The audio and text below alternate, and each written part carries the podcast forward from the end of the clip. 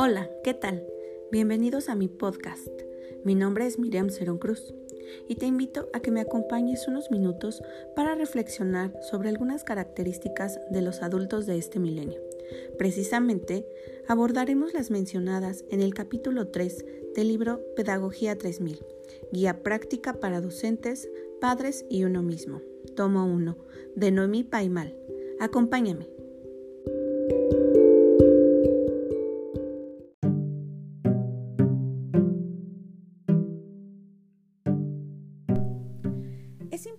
Puntualizar, como lo hace la autora, que cada vez más el concepto de educación se va ampliando. Crecimiento holístico, individual y grupal, procesos de aprendizaje, educación social, educación ecológica, pedagogía, que en sí ya presenta millones de facetas.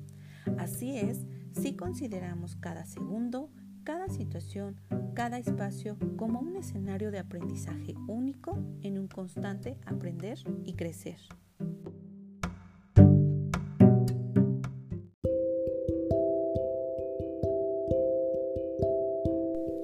Algunas características de adultos de este milenio. Adultos pioneros. Algunos seres se adelantaron. Para ellos y ellas no ha sido fácil ser pioneros y se sintieron especialmente incomprendidos.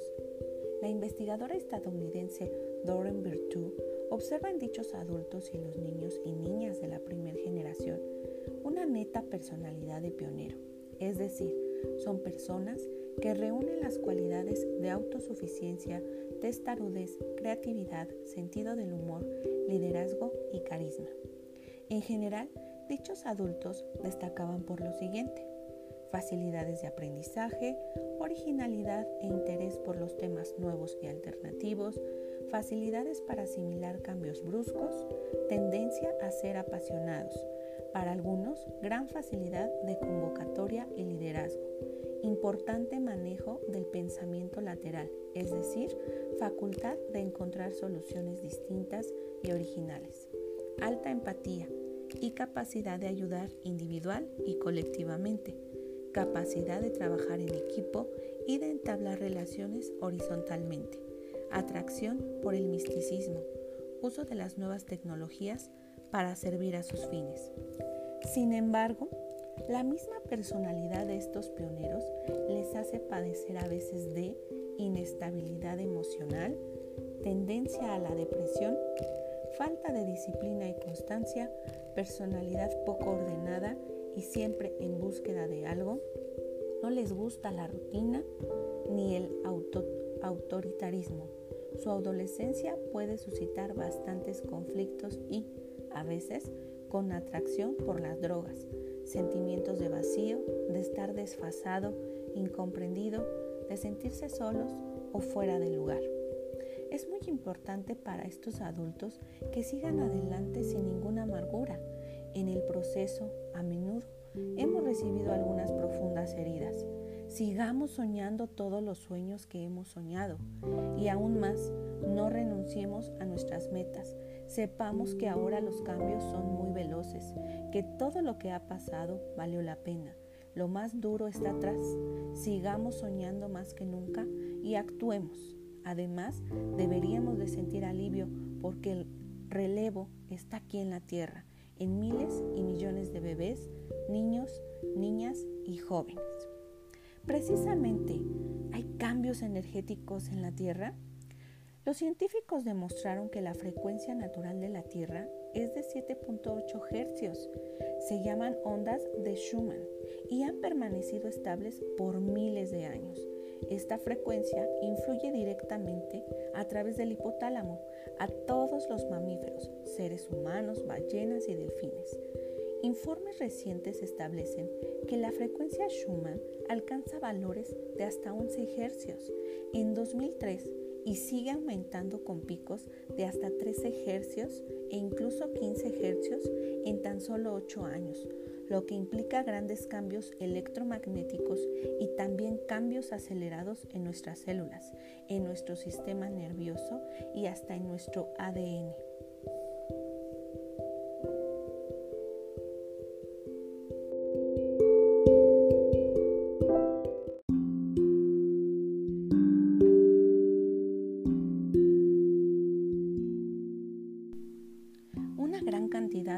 Enfermedades se está descubriendo en la gente. Más gente está experimentando un nivel más profundo de frustración y perturbación agresiva que está creando muchos síntomas en el cuerpo, desórdenes nerviosos y sentimientos de acaloramiento. Esto se revela con explosiones de ira y violencia. Hay un desequilibrio en el sistema nervioso central que puede crear desórdenes, varios tipos de fiebres o cualquier clase de desequilibrio en el sistema de ondas cerebrales, mientras empieza a producirse un reajuste a la nueva energía. Las recomendaciones especialmente para los adultos son cuidar los extremos emocionales, tranquilizarse, hacer ejercicio físico para equilibrarse, organizar y simplificar nuestra vida para, mejor, para manejar mejor las oscilaciones entre periodos de gran fatiga y periodos de elevada energía, comer sanamente y tomar mucha agua pura para desintoxicarnos. Para combatir la tendencia a perder la concentración y el estrés, hacer ejercicios de enraizamiento, jugar con los cuatro elementos y especialmente los elementos tierra y agua. Ayudarnos con música tranquila, sonidos terapéuticos y, si fuera necesario, recurrir a terapia neuromuscular, terapia sacrocraneal, remedios homeopáticos, terapias con gemas, terapias florales u otros procesos terapéuticos de nuestro agrado. Organizar escuelas de padres, futuros papás, abuelos y abuelas, porque los nietos y bisnietos tienen en general una relación estrecha con sus abuelos, donde puedan recibir información sobre los niños y niñas y jóvenes de hoy. Compartir herramientas prácticas, dar a conocer sus retos y a la vez fomentar nuestro propio desarrollo interior y personal. Sería bueno incluso empezar dichas clases en los colegios desde secundaria, por ejemplo.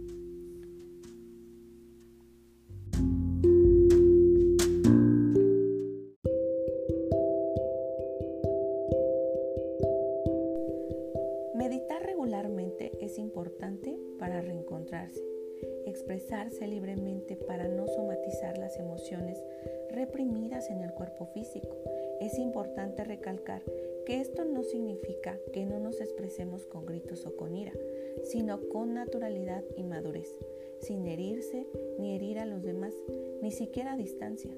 Elegir un modo sano de liberarse, por ejemplo, la música, el canto, el baile, el deporte, la yoga, el tai chi, las constelaciones familiares, etc.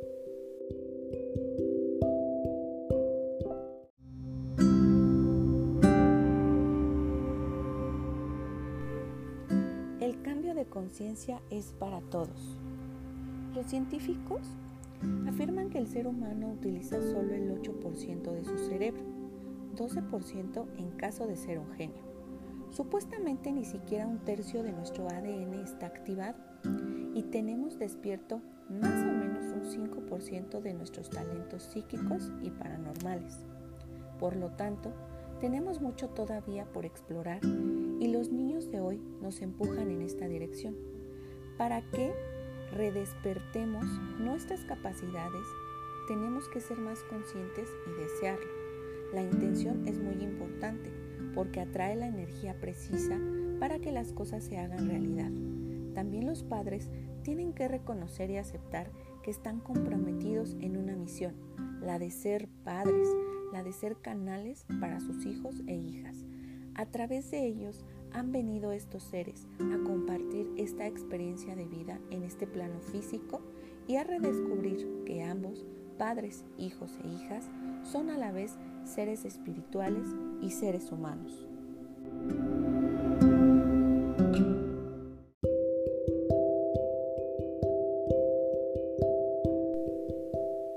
Adultos índigos. ¿Quién eres tú? ¿Cómo te puedes describir? Imagínate qué inquietante y perturbador es responder a estas preguntas cuando percibimos desde la niñez, poco a poco, que nuestros comportamientos, expresiones, sueños y actitudes eran tan distintos de los otros, que nos trataban como tipos raros o hasta como un poco locos. En estas situaciones, la mirada de los otros seres humanos tan importante y básica en la niñez para la formación de nuestra personalidad, identidad y autoestima, se transformaba en el espejo de una verdad que dolía mucho. Lo que sucede es que nos duele tanto y a veces suena tan mal para la mirada receptora de un niño que tal espejo humano pasa a ser evitado por razones de autoprotección y de supervivencia, por supuesto. Claro está que para los índigos evitar la mirada es algo muy difícil, ya que son seres movidos por la verdad y naturalmente conducidos a buscarla en su principal fuente, la mirada. Es difícil también que los índigos eviten las miradas de las personas para protegerse de los espejos reprochadores, pues ellos captan la verdad instantáneamente de otras maneras, o sea, sintiendo o leyendo el campo energético de los otros. En psicología, mucho se ha estudiado sobre el juego de los espejos y sabemos hoy que nosotros somos todos espejos de unos y de otros, en la interminable trama o red de las relaciones humanas. Si una madre, por ejemplo, casi no mira los ojos a su hijo desde muy temprano para hablar o comunicarse con él, las secuelas, los traumas y los efectos suelen ser muy graves en la conducta del futuro adulto. Si esto es verdadero para un niño en general, nos parece que tendremos que pensar, analizar y estudiar aún mucho respecto a lo que puede ocurrir con los niños índigos debido a sus distintas características, especialmente a su elevada sencillez. Pues claro, las características de la personalidad de los índigos adultos, así como su conducta, son, por lo menos en parte, consecuencias y efectos de lo que pasó en su niñez, igual que para todos los seres humanos. Bueno, espero que encuentren en estas palabras un puente, una vía de conexión más fácil entre tú y tu yo superior, aquel que hasta parecía estar sepultado después de tantos años por las presiones, críticas y juicios de las personas y del medio ambiente. Ahora vamos a ver si tú te sientes hasta hoy que ¿Sigues buscando algo que te permita sentirte entero como persona, seas hombre o mujer?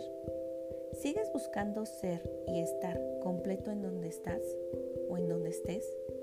¿Sientes que aún estando buscando tu verdadera vocación, tu misión de vida, percibes que eres muy inteligente, con una gran energía, muchas habilidades, visión, intuición y sencillez especiales, pero no consigues encajarte en ninguna ocupación del tipo convencional o en ninguna carrera llamada tradicional, ni consigues corresponder por mucho tiempo a ninguno de los patrones o roles previamente establecidos? ¿No consigues conformarte ni corresponder a las expectativas del medio, especialmente del medio profesional? ¿Estás en busca de algo que no consigues definir bien, pero estás muy seguro de que debes seguir adelante. Sigues vagando entre dos o más mundos y ocupaciones, pero tienes la intuición de que tu rol en esta vida es traducir, transmitir todo, informaciones, conocimientos, abrir caminos, romper fronteras. Si te has identificado con esta descripción, es muy probable que tú seas un adulto joven o adolescente índigo.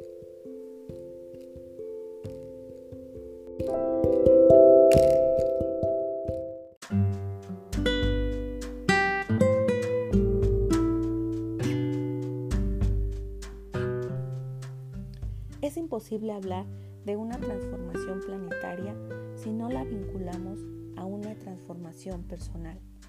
Fernando Mirza. Es así como llegamos al final de este abordaje del capítulo 3 de Pedagogía 3000. Agradezco infinitamente tu espacio y escucha, esperando que estas palabras contribuyan en algo para ti. Gracias.